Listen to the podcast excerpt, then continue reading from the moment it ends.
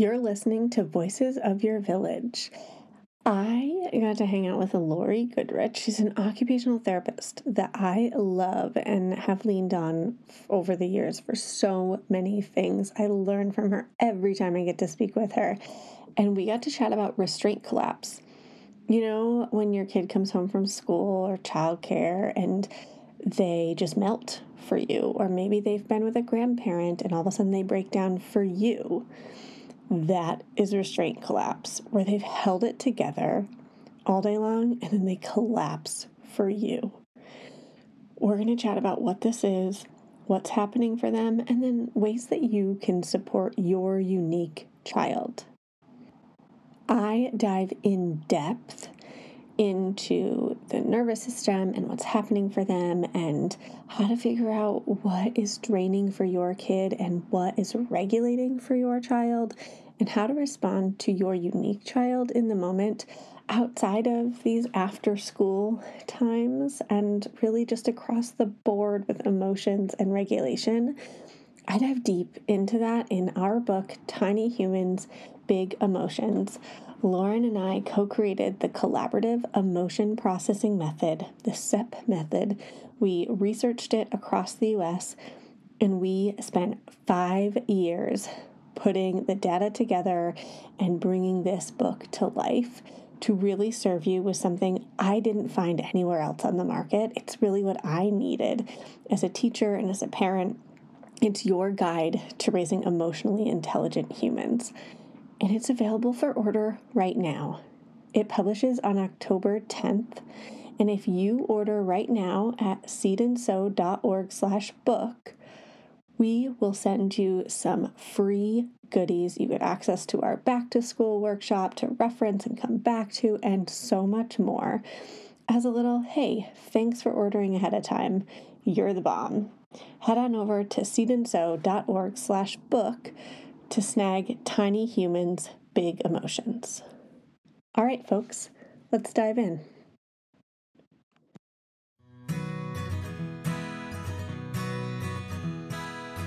Hey there, I'm Alyssa Blask Campbell. I'm a mom with a master's degree in early childhood education and co creator of the Collaborative Emotion Processing Method.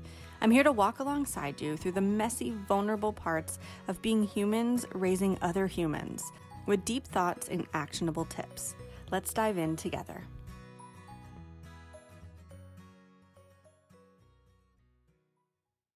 Hello, everyone, and welcome back to Voices of Your Village. Today, I get to hang out with one of my favorite people, Lori Goodrich.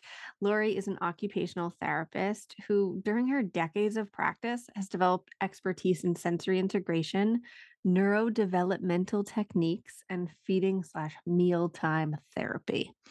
Lori utilizes her knowledge in these core areas alongside an ever evolving understanding of other factors that influence the human experience in order to provide a range of services for clients of all ages and abilities.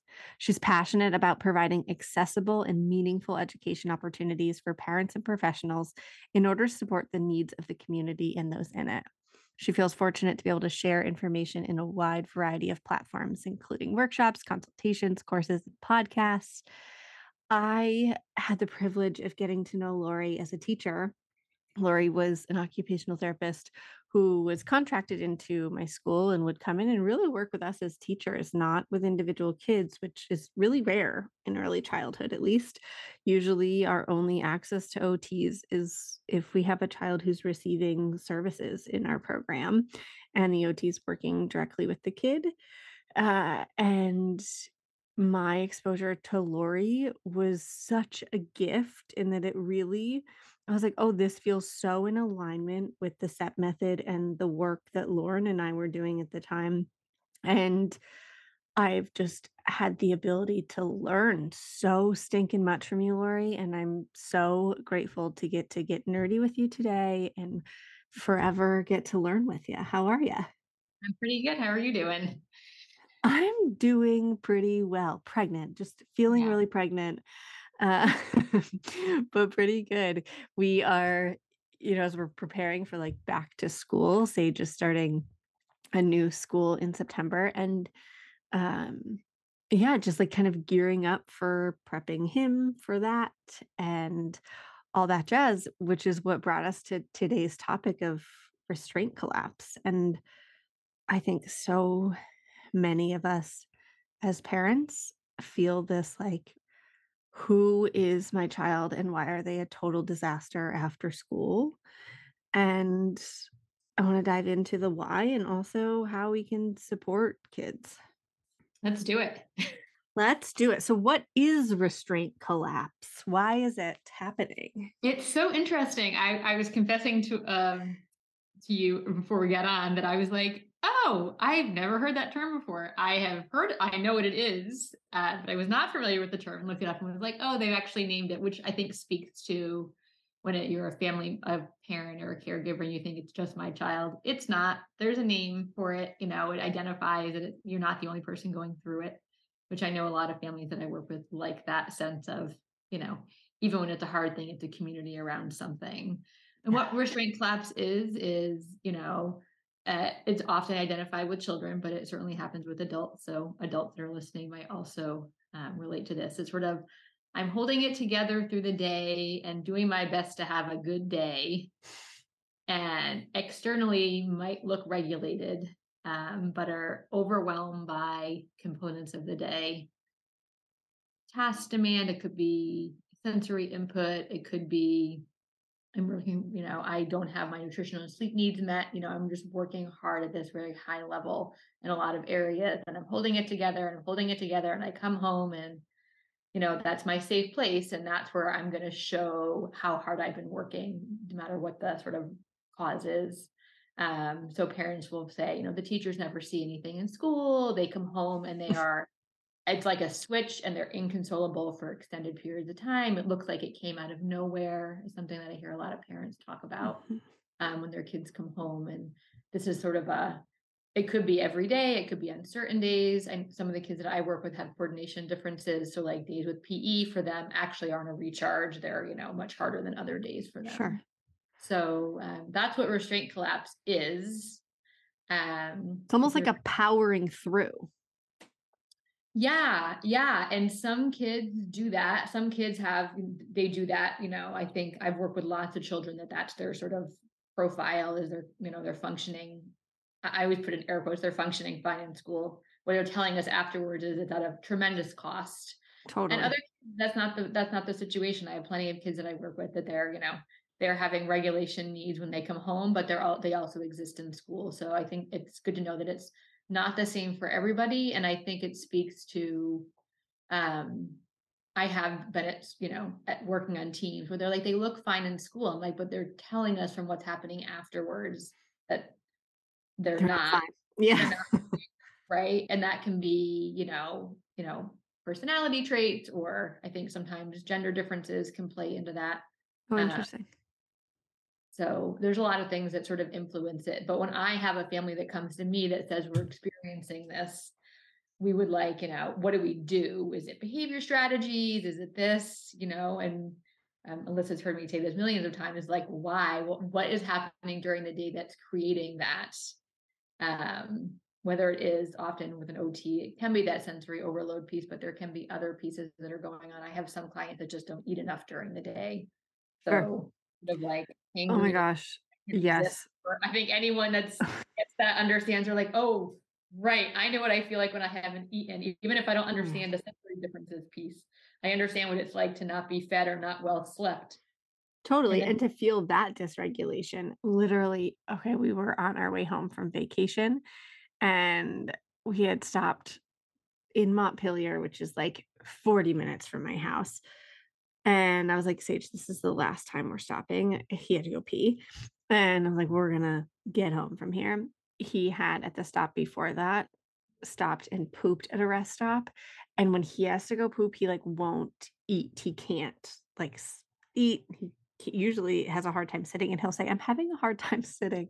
Um, and so we'd like just he he'd pooped and we're like, cool, cruising and didn't put together for myself like oh he hasn't really eaten much today because he had to poop and we've been in the car and so like access to doing that's been limited whatever he pees in Montpelier he has this like full meltdown like the biggest meltdown he has had since he was maybe a newborn in the car. Mm-hmm. And I ended up pulling over and, like, stopping, and he just kept saying, "I need my mommy," and I was driving, and I pulled over, and I just went up and I put my face on his. I was like, "Buddy, I'm right here," and he goes, "I need rice and beans." And I was like, "Oh my god, I relate." Like, I I know that feeling of, like, I've gotten to this point of I'm so hangry, I cannot function. Um, and so, yes, yeah, and and I think for some kids, they, like, almost eat better at school with consistent meal times or, like, here's what's there to offer, and some kids don't. Uh, and I think that's a really key thing to note of, like, if your kid is a kid who doesn't what does it look like on the way home or at pickup to, like, have a snack kind of ready to go? Right. Right, like those things so this is where that, like, why factor comes in, right? So, if you have a child that you know eating, drinking, and all those things in school are part of their profile of what's tricky at school, you know, signs of the lunchbox comes home and there's like, you know, 25% of the food eaten. Imagine if you ate 25% of the food for your day between whatever time I get to school, 8 to 2 or 8 to 3 for a school-age child. I would be like the crabbiest person on the planet Yeah. every day, right? So if you know that's part of your child's profile, it might be that, like, you know, that part of the routine is a preferred snack when as soon as they get Mhm. car or get off the bus or wherever they're coming from, so that they're not continuing to kind of dysregulate from that sort of, like, depletion of energy, you know, Yeah. and they feel seen. I always feel like, you know, us I mean, sometimes you guess wrong, I guess wrong that you're like, "Oop, that's not what it was." But that idea of like, "Well, you I know that it's tricky for you at school, it's really important for us to have a snack. Let's talk about what snacks I should have in the car so that Mm, you refuel after a really busy day," right? sure. Yeah, bringing them into that. I love that. And it helps them build that body awareness for themselves of like, "Oh, yeah, I am hungry, Right. and this is something that I might know about myself or learn about myself." Uh, yeah, I like that a lot. So, just in a nutshell with restraint collapse, they've been kind of like holding it together for the day. Sometimes this will even happen where like I'll pick Sage up and he'll start to like melt from like my mother-in-law's. And she's like, "Oh, he was fine the whole time." And I'm like, yeah, great. First of all, not helpful. Um, but second of all, like, yep, this is part of it. He's been holding it together for you. Uh, and now I get the hard parts. And it does happen for us as adults. I found like if I'm kind of in go mode at work and maybe going beyond what I have the capacity or energy for that day, that once the dust settles, I might have a migraine or I'm just like, oh my gosh, I'm so depleted. All I want to do is lay. Um, that like exhaustion piece. And so for some kids, I think when we pick them up from school or whatever, we might notice that some kids are melting, some kids disconnect and they just need like they just want silence. Or they won't engage. Uh, and then there's some kids who are like, let me tell you all about my day. Come on into my classroom. Right, it's different for everybody, and I think in those situations, I I've seen it happen between caregivers, sometimes from therapy to, you know, myself being, you know, a know, their caregiver, but a caregiver for them. Or, you know, we hear teachers say, "Well, they're not like that at school," like, and they're, um, sometimes making the assumption Yes. about about caregiver parenting styles. I'll just put that as a hmm very general term. And the fact of the matter is, is like, could that be a factor? Sure, that could be a factor because we're all different humans, right? But that, like, for kids that are already working to hold it together, another demand of the environment's changing, who that adult is with me with changing, the relationship part, all those things are shifting. I actually just had a really interesting, it doesn't fall into the restraint collapse piece, but I have a a young child that I see who we usually play in this one. I'm seeing him at his um it's not like a it's like a child care center. I so I usually see him in this one room where we're doing an activity he knows how to do, and the school had to use the room for something else kind of unexpectedly. So we kind of knew it was happening, but not when. And it was hmm like it's math kids of kids coming in. So I was like, oh, we'll just we'll bring the activity out in the hallway. And it was like he had never done it before. It was so uh interesting. I'm like, we've done this game together, probably like at least 10 sessions over Sure. And was like, right, what a good a good reminder to me of, you know, I I and I I commun I was communicating with parents about like it is a good reminder of that shift from one space to another has a demand for him. And you know, we had to kind of work on kind of re-regulating before he could keep doing it versus me not me being like, well, you could do it in there. So Yeah. Do it here with the same expectation, even though it was a pretty substantial change that we are, you know, now in a totally different space and knew we were gonna have to go back to the other room. So it was a very like an up even as the adult, you're like, okay, this is like not Right. pushing my it's not pushing me into that overwhelmed state, but it is different, you know? Yeah, for sure. gonna set it up. What are we gonna do? It's one of the things that I learned from you early on. You taught me this idea of like, is it that this is something they don't know how to do or something they don't have access to right now? And that in that, like switching up the space for him, he knows how to do that game. He knows how to play that game, but now he might not be able to access it. And I think when we're looking at kind of expectations and task demands when kids are coming home from school, maybe they do know how to take care of their lunchbox. They know how to take their shoes off by themselves. Maybe they know how to do certain things in the evening that in those moments they might not have access to from a place Right. of overwhelm uh, and recognizing that we don't always have access to every tool that we have. Right. And what an empower I always think it's such an empowering thing for adults to say things like, wow, you know, you worked really hard at school today. I'm gonna help you put your backpack away. Like Mhm. I think I have had parents say to me, "Well, if I help them with that, they're never gonna wanna do it their own," and that's not true. Right. Uh, it's just Kids love to do things by themselves. Yeah, kids, they wanna do kids intrinsically wanna do what they can do, but it's just as important for them for the adult to be like, "I see you. I see who you are. I see how hard you're working, and I'm gonna, you know, I'm gonna help you." It's different than, "Ugh, I'm gonna help you with the backpack," or just, like, enabling to do everything, but, like, just verbally acknowledging, "I can see you worked hard today," or, "Do you want help with your shoes?" yeah. You know? Just giving a little bit of that, you know, and when you think about restraint collapse, you can re regroup in a lot of different ways and different again, different for different people. Relationship is one of those ways to do it, right? Those kids feeling like, "I'm with you, we're connected."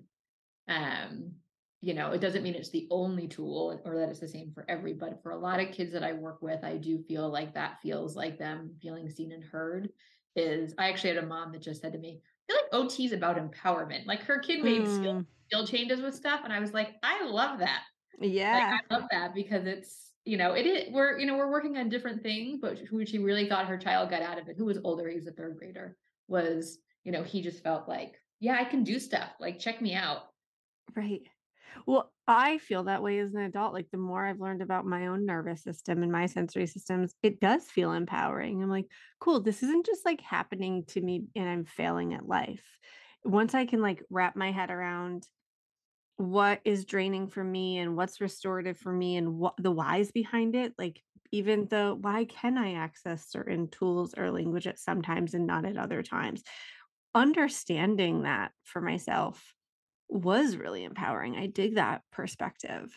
Um, and I want to get into the like, how do we support them after school? And I think that a huge part of this comes back to like understanding who we are as individuals and doing that detective work. And I was just saying the other day, I think that OT's greatest superpower is that y'all are so curious.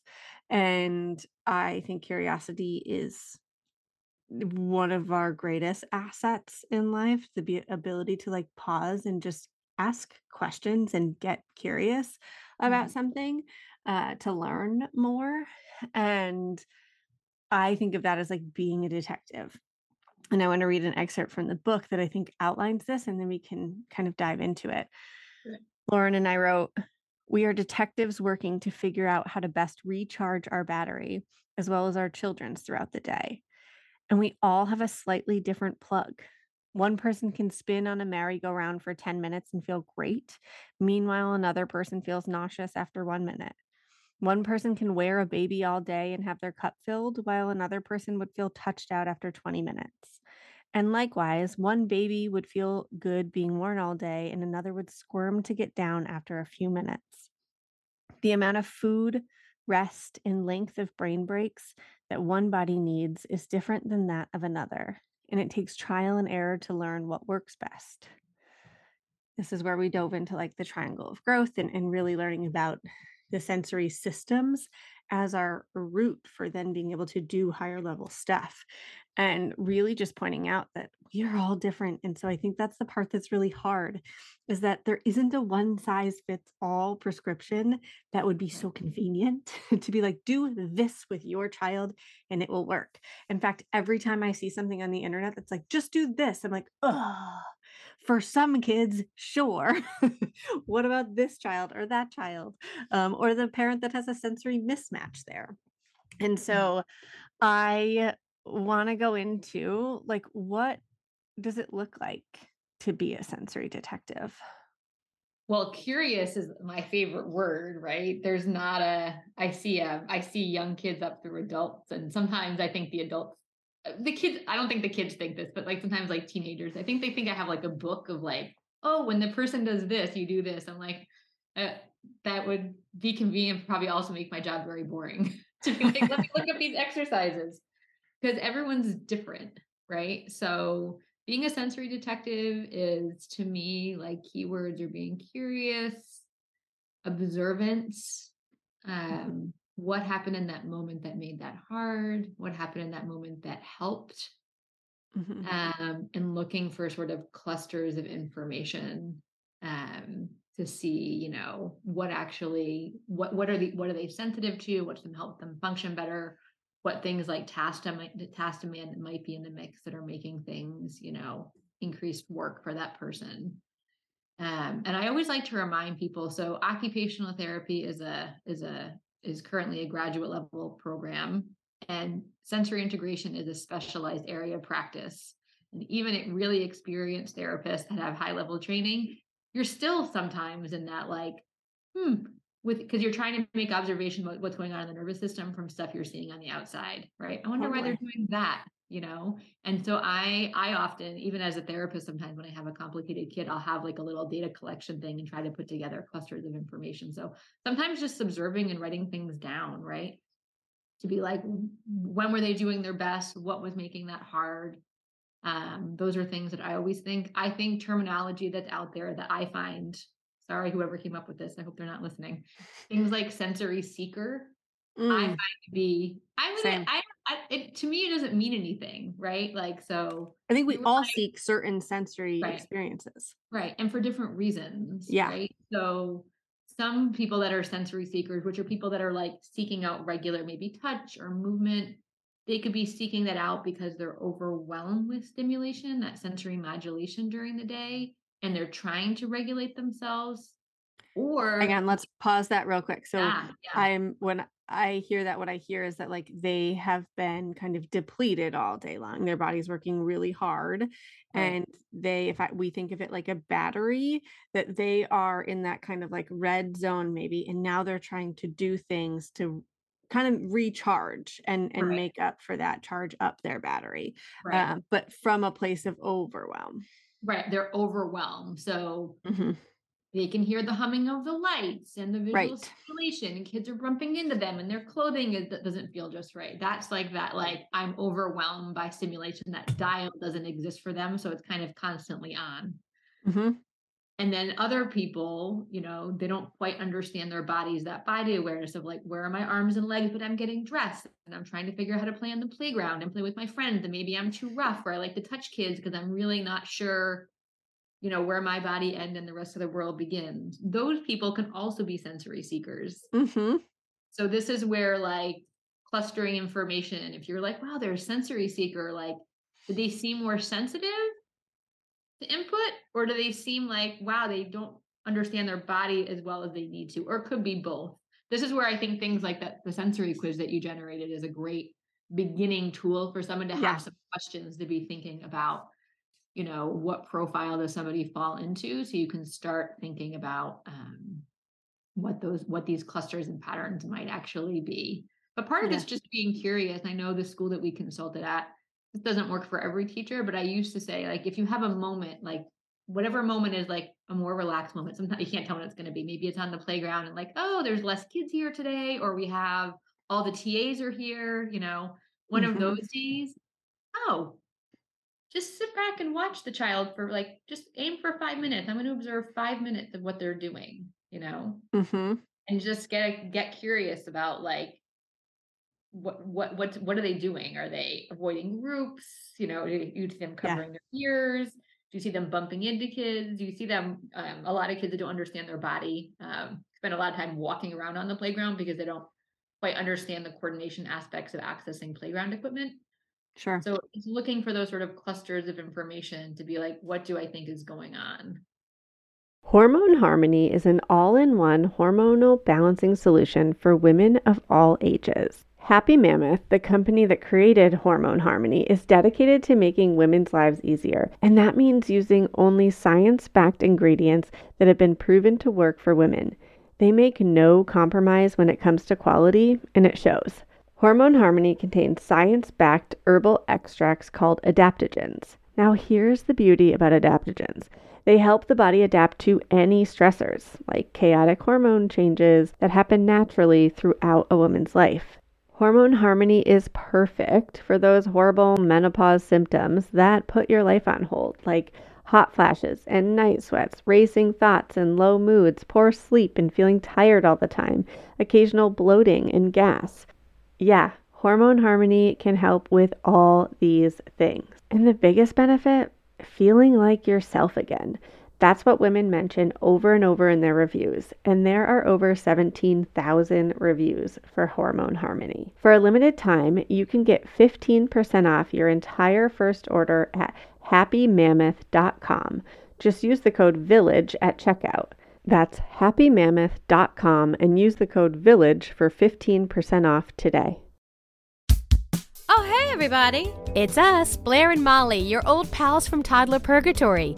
Two moms who are also actors, who are also creative beings, who sometimes feel stuck. And now we're back with a whole new podcast about unsticking it, launching in January. What happens when life gets in the way of our creativity instead of nourishing it? We talk to all sorts of guests about how to break through the mucky, gluey, sticky, wall that can get between you and your creativity. We hear about their journeys, their successes, their challenges, and even their bougie coffee shop orders. Mm. So, join us, won't you, as we deep dive into how to unstick ourselves from the life gunk that can get in the way of our creative freedom. Get out of there, life gunk. Let us help you get back to your best creative self. Look for Unsticking It with Blair Molly, wherever you listen to podcasts, starting in January. Unsticking It with Blair and Molly, because sometimes life sucks. I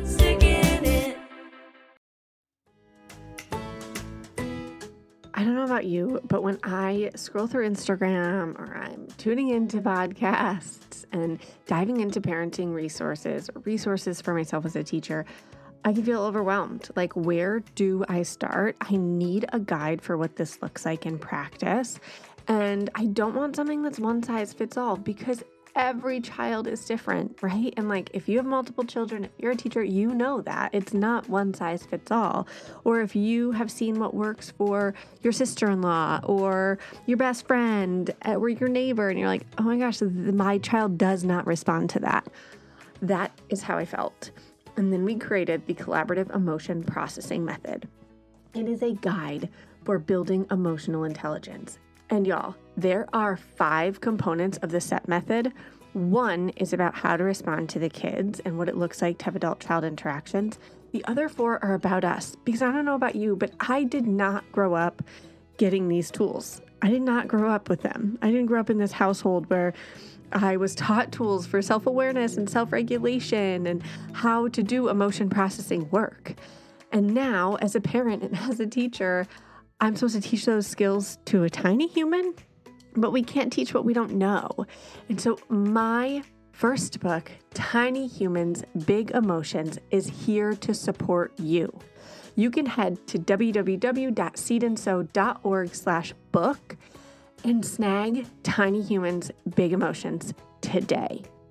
This is a game changer. It's going to build these skills with you, for you, so that you can do this work alongside building these skills for your tiny humans so that they can grow up with a skill set for self awareness, for regulation, for empathy, for social skills, for intrinsic motivation, a skill set of emotional intelligence so that they can navigate all the things that come their way in life. Snag Tiny Humans, Big Emotions at seedandsew.org slash book.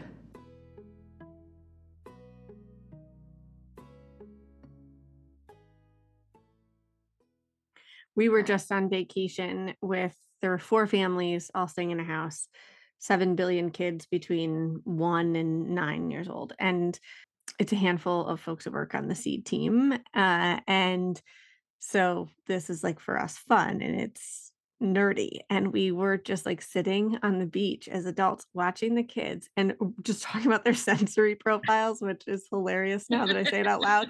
But we were like, oh my gosh, so interesting. Like he is sensory sensitive and will just take space. And when he's starting to feel overwhelmed, will just take space and go away from people or will ask to play with certain toys or go into certain spaces that he already feels really comfortable and trust that environment etc um like where he sleeps or whatever just like this is a space i know um and then this other tiny human who has uh low proprioceptive awareness and is like on people's bodies and they are mm. feeling touched out but this kiddo is like just trying to engage and we are just like observing all of this and we are like okay how do we support this human versus this human? And that it's different and what does it look like when you have a group when we have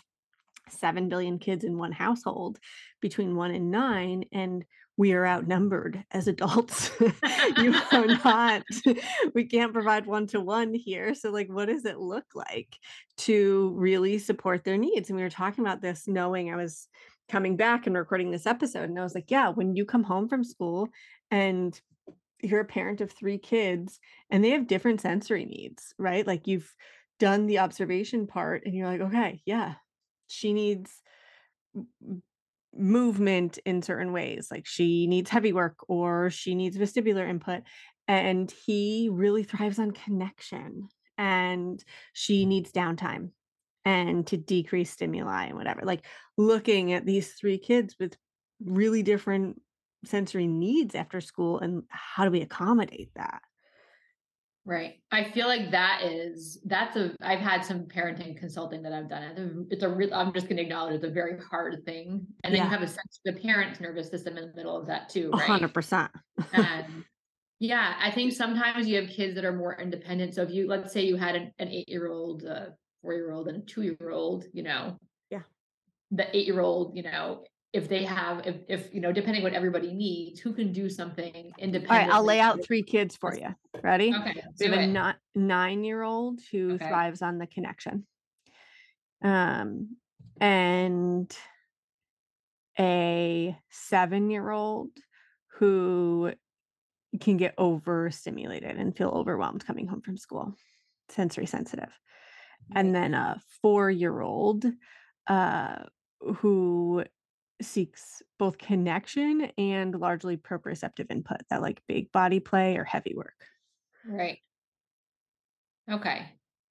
Um, I talk to kids about their bodies. So I love that. I would have conversations with all these kids in whatever capacity they're interested in, you know, in their, you know, their cognitive development and just general interests, right? It doesn't have to be like, this is a part of your brain. It doesn't have to be that. Well, your body needs a quiet space after work with the seven year old let's come up with a place that you're it feels good for you and you can help to help them design that right so they know hey whatever you want to call it the cave the whatever your cave is ready for you when you get home and they know that that's where they can go right mm-hmm. so it's like something that's already established so it decreases the demand for the parent of having to come up with something mm-hmm. you know, there's already a, a pop-up tent or i've had some families that live, or, live in smaller houses that have will pull the couch away from the wall so they have like a gap you know mm. and there's maybe books or you know whatever things that they like or music those kind of things are kind of already available so you're decreasing the planning demand for the child but also for yourself.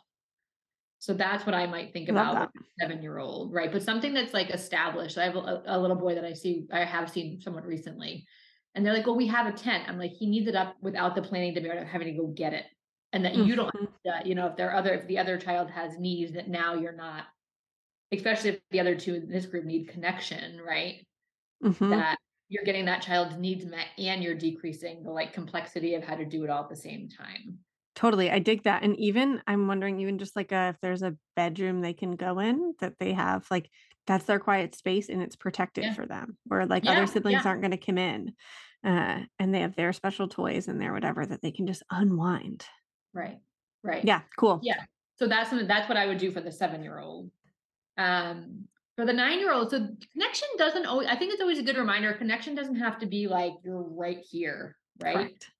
Um, so an example I might think of, and this is, I don't know these kids, so it's sort of like if a parent was like, let's say the four year old has the highest level of need from a safety perspective and connection perspective, which means the caregiver is probably going to have to be more with that physical child. But it could be with the nine year old.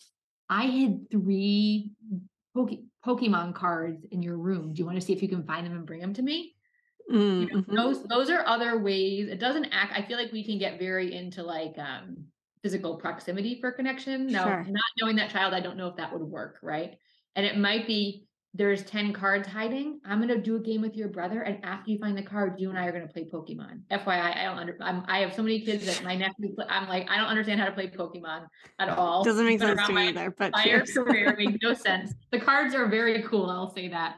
But you could do something that's like, I'm giving you connection. I was thinking of you, and then we're physically together. It doesn't always have to be. Um, if you think of how babies develop, right? They're like safe, close to you, and then they move away and come back. You can use that same idea with older kids. It's sort of what do they actually need? Because that might not cut it for that person to feel connected. Yeah, You know, sure. Sure. Yeah. And then for a four year old.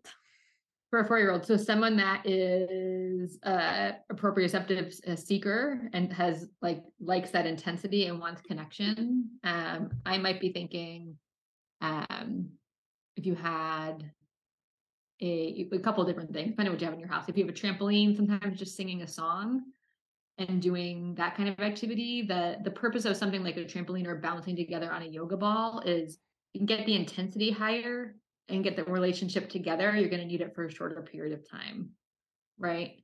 So like if they were moving around bean bags which are kind of light they'd have to do the game a lot longer to get a Sure. sensory deposit versus a trampoline or i know you have a lot of videos of this on instagram which is like the kids jumping in the pillows is a great game Mhm. um and if the other child needed in closer proximity it could be that there's like you know they close their eyes the parent hides the toy on both of them and brings them back Mhm. so it is i will say the complexity of having multiple kids with different needs is is tricky Yeah. but like i even think what you did which you kind of mapped out like all right what does everybody need and what level of what level of independence do they have and Yeah. what safety needs and then you can kind of um, adjust. I think for myself, I had to also build in this mindset shift of feels like there's so much to happen after uh, we get home from school and like the workday's ended and it's like I got to get dinner ready and then we're going to like kind of move through a bunch of things. Like there isn't a whole lot of downtime before bed. And I found myself just like jumping into a task and or expecting to and mm-hmm. having a lot of challenges where it's like, oh, he's dysregulated, or he's now like in this space, or he's having a hard time doing this thing that I know he can usually do. And feeling like it was pulling me away from like getting dinner ready and kind of going through. And I had to shift for myself. All right, we're going to come in and we're going to have 10 minutes of togetherness and connected intentional time and that for us really shifted the evening where I got to like pour into what was helpful for him. And then it allowed me to be able to have that separation in a way where I wasn't turning around and like constantly kind of putting out a fire. Right. Yeah, and I think these are things that, are like the complexities of parenting, right? Of I um I spend a lot of time with children that I work with, but I also have a lot of children in my like normal life that I spend Yeah. time with. And I'm often the observer, right? I'm often with the kids, but I'm also an observer. And like that idea, if I if you spent 10 quality, like really focused minutes on what they need, you're both going to function better for the rest of the day. You're not going to be feeling like you're torn of like, I'm trying to cook dinner and meet this need, right? If you're Right. like, the first 10 minutes is like, that part is important. And if I know if we do it, the rest of the evening is just going to be much easier. Yeah. Uh, And it, it just for me, like recognizing that it was, I- I was really taking care of my future self and Right. that like 10 minutes was actually enough for us. Where like it didn't have to be that they had uninterrupted half hour of me or an hour, whatever. Like 10 minutes goes a long way. Right. Right. Yeah. And I think if you have a family that you're like, I wish it was 30, but I only have 10, do the 10. Like, you know, it's kind of like um, I'm reading this fascinating book on habits by James Clear. If you haven't read it, I'm like a little, I'm not marketing anything. I'm just obsessed with this book. But he talks about these things about like going to the gym for five minutes to build a habit. Right. And I think there's some there's some really neat concepts in there that I've used with families and adult clients that I see. Um, because it is like this idea of like if you're if you're aiming for i don't know what perfection is whatever that even is but like move towards something you know Mhm.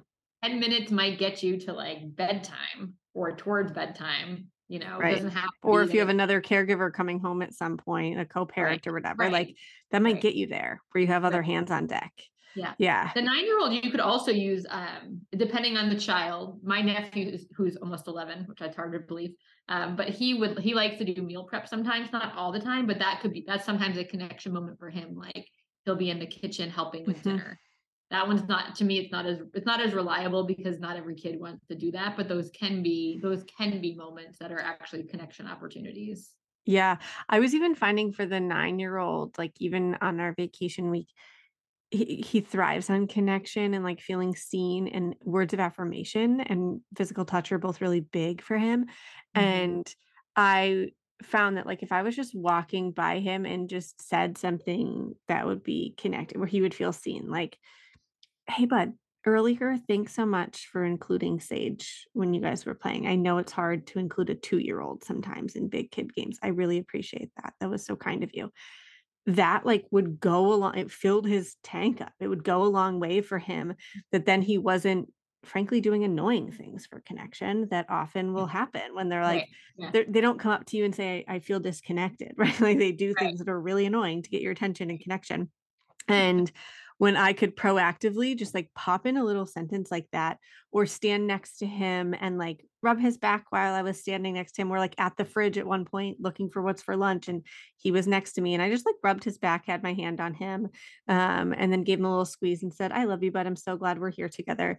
And then we went on and made lunch. And like those little things really add up for him that I wonder if even at like pick up from school or, you know, once you kind of see each other, if there's a way to connect there that's really short, it's 15 seconds or less than a minute of that intention.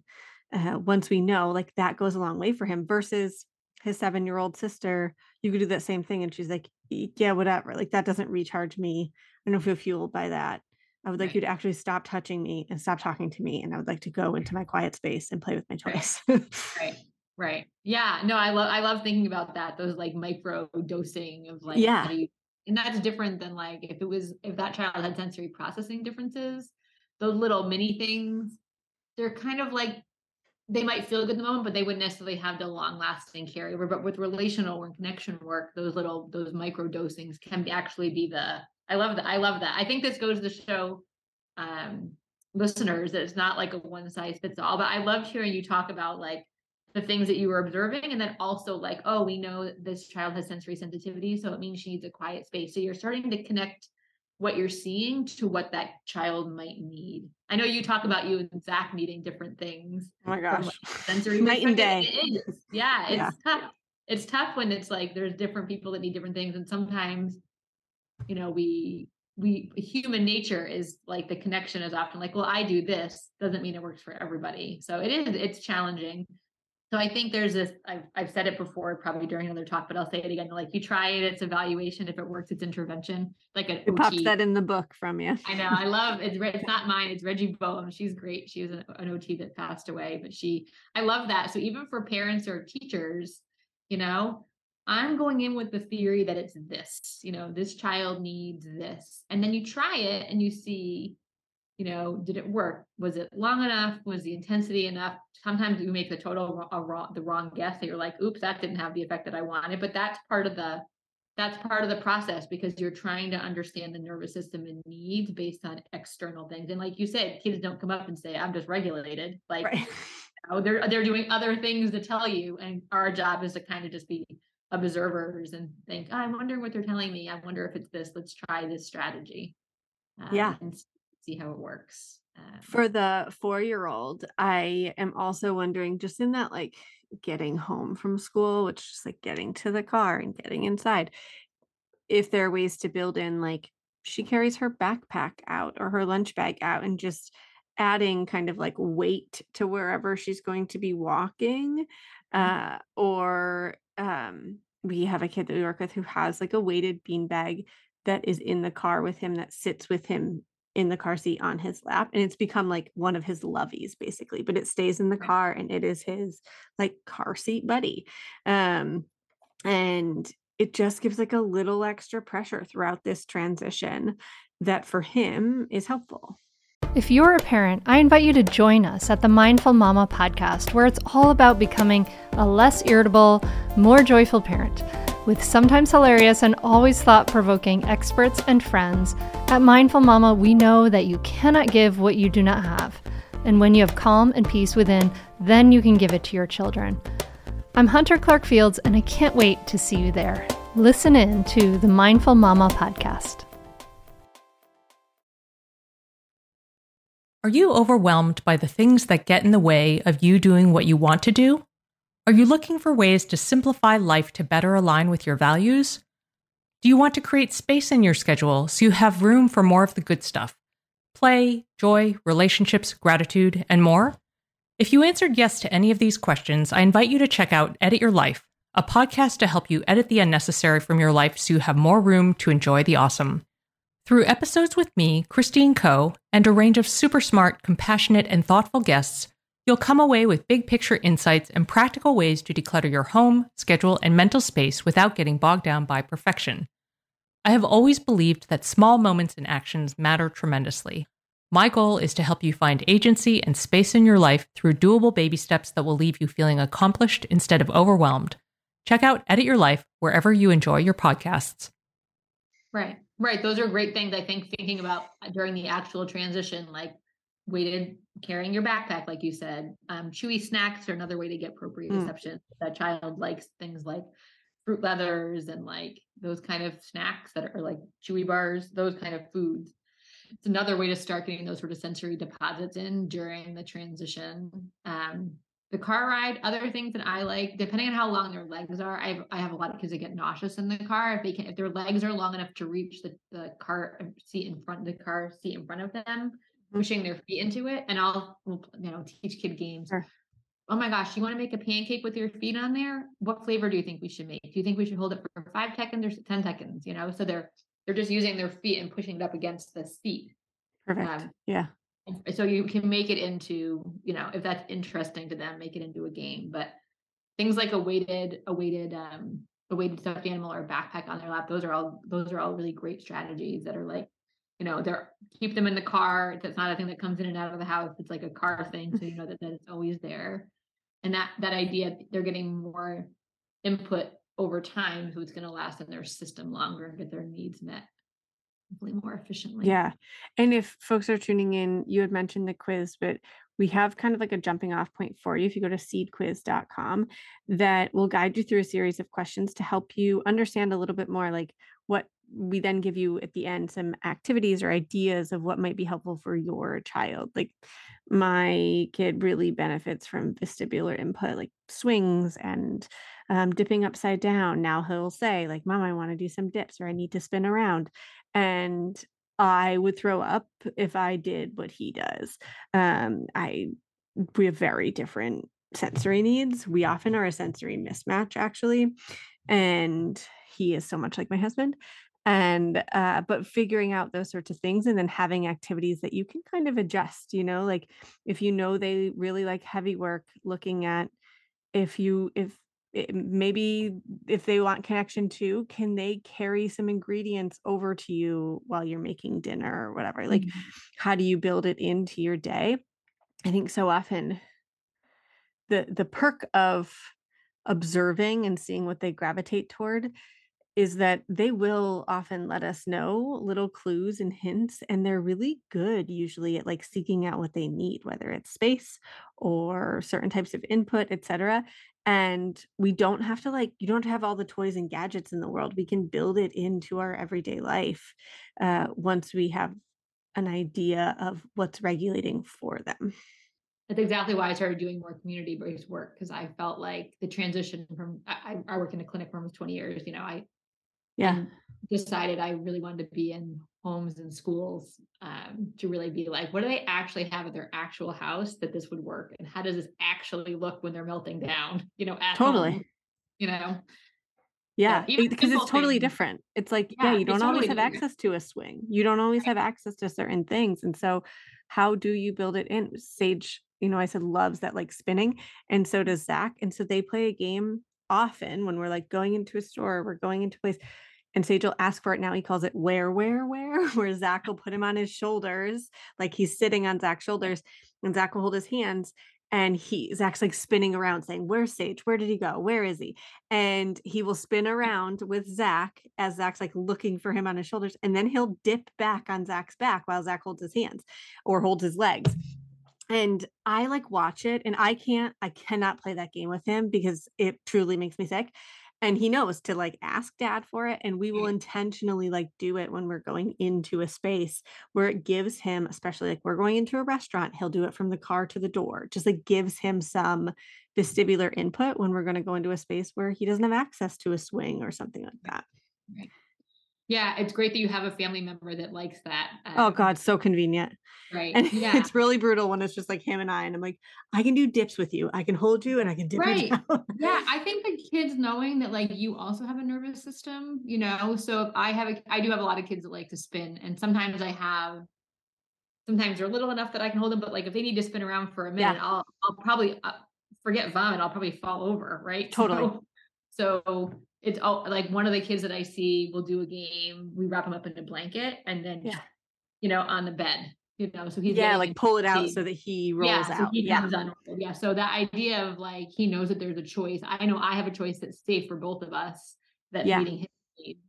Um, my nephew is a highly active. He always has been, and I remember when he was little, probably Sage's age, we used to do this game It'd be like 7 a.m. He's like, let's go in the yard. I was like, I know what that means. He's gonna want to run around. So I would I would get bubbles out and I would sit and have my coffee and blow bubbles and he'd be racing all over the yard. So and he even now we'll come up with games. He wants to do all these stunts in the pool. I'm like, all right, I'll I'll throw the ball and you jump and catch it. Yeah, like, perfect. You know, so it's how do you find games that like you can do together? It doesn't mean you have to be doing the exact same thing. Yeah. You can both have jobs within that game that like work for your nervous system. Totally. And those little deposits, I think, are huge. Um, Lori, I think this is so helpful. So I just want to pull it all together that our kids, often at school, they're taking in so much stimuli and they have a lot of things that they have to do, kind of like we do at work, where mm. there's a lot of tasks and people need things from us or want things from us. And we're processing all the stimuli and information and doing a lot. And uh, that adds up for us. Mm-hmm. Sensory input is cumulative. And so it continues to add up. And they will have access to some access for some regulation, depending on the school or the setup or how old the kid is. Mm-hmm. But they might have other needs when they get home. And it might have just been like, oh my gosh, it really built up. I think, especially in back to school time, if they are changing classrooms, they're getting to know a new caregiver, new routines, kind of new expectations, when everything feels new uh, and there's a lot for your brain to take in, it then we want to decrease our task demands. And I think of this where, like, just in my first trimester with this pregnancy, I was like, okay, what can I take off my plate? Because I just have so much more happening. My bandwidth is lower. What can I take off my plate? Sometimes it meant dinners ordered in instead of making them, or yeah, I'm just not going to be on top of laundry in the same way. Just like looking at where can we decrease things. And so for kids, this might be things that we know that they know how to do maybe we're supporting them with, especially in those first few weeks back to school, where um, they're feeling even more overwhelmed than they might as they get into a flow at school and understand the expectations in this classroom and this teacher and these peers, et cetera. Uh, and then looking at the observation part of like, who are they? what are they sensitive to and then what recharges them what fills Mm-hmm. their cup and how can we uh, essentially make accommodations for that also bonus points if you want to pause and do that for yourself of like what am i sensitive to and what recharges me so that maybe you recharge yourself for a hot minute right before pickup or you build in if you're going to play a game with kids when they come home activities that also are recharging for you that i'm not Mhm. playing where where where on the back on the way to the car because then i'm going to get into the car in a more depleted state. So what can i do to help him from the door to the car as we go home?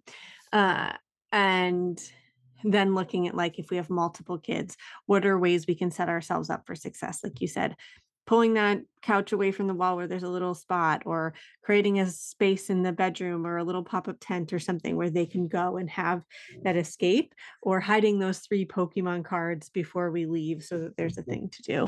But a little bit of like looking ahead for ourselves to set ourselves up for success and carving out 5 to 10 minutes where when we come in we get to focus on them Right. it's a gift to ourselves really Yeah, it totally is. And there are situations I, I, I, this has been a great conversation. I also think the thing that you just touched on, I don't want to like bypass of like the parent, like how do you regulate yourself as the adult? Sometimes that's the only thing mm-hmm. you have access to for something. Like if you're like, we are deep in this and the things that would normally work, they, they, they're, they're like, you know, they flip their lid, as Dan Siegel would say, they're in the lower part of their brain. It's just hard to access. The, so sometimes in those situations, what you can control actually is your own Mhm. regulation, right? I'm going to take some deep breaths, you know, just to get myself grounded in a situation where I can't, I can't, there, I'm here to keep them safe, but we can't quite access some of these tools. And that's not when any of us, I was, I was compared to when people are like, well, just, just calm down. I'm like, that doesn't work. Doesn't work for me. If you're trying to, if I'm upset and you're just trying to talk me out of it, it's not, it's, it's actually going to make it worse because I'm just going to get mad.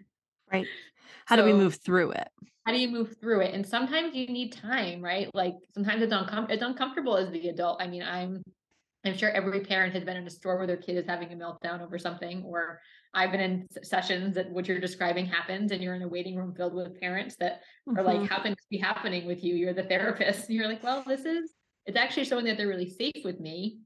But also, like this, this is going to happen, and it's good to know what happened. It's gonna no one did anything wrong. This child is just overwhelmed by you know the cumulative effects of the day or you know whatever the thing was that that created that so sometimes it's like they just need space before you can really help them regroup and give them give them ways to do so Yeah. And it's, I, I think it can be a hard line to find of like, when do I give them time and space and when do I step in and co regulate? And we got a whole book for you. We got a whole book on this. right that's what the book is for this is like some like planting right. some seeds if you will of the That's concept right. Planting some seeds. Well done, Ah, Lori. there Uh, and if folks, if you have not pre-ordered the book yet, you can head to uh, seedandsew.org slash book to get Tiny Humans, Big Emotions.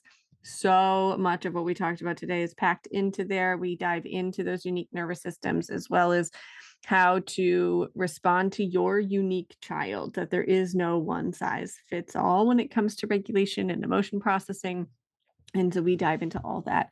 Seedandsew.org slash book. And we got a bunch of goodies and bonus things for you if you snag it before October 10th. So head on over and grab Tiny Humans Big Emotions. Uh, Lori, thank you for being you. I love getting to hang out with you and learn from you. It's such a gift. Where this was can so people, fun it yeah, where can people find you, connect with you, all that jazz? Um, the best way to reach me is I have a private practice called Thrive Together Occupational Therapy out in the Boston area. Uh, so you're welcome to contact me there if you're interested in services. I provide services in um, parts of Massachusetts and, and I'm licensed in Vermont for telehealth. So I can do sessions or parent education. I'm also love, as you can probably tell from this conversation, I love working with all types of professionals and parents on like education and those things. So those are there's some information on my website of all the, the different services that I do offer. Sweet. We will link that in uh, the blog post and show notes for anyone who's like me and consuming podcasts while they're like on the go or doing dishes or whatever, not jotting things down. You can head to voicesofyourvillage.com to find anything that's been linked here the seed quiz, Lori's uh, website, and all that jazz. Thank you, Lori. Thanks so much for having me.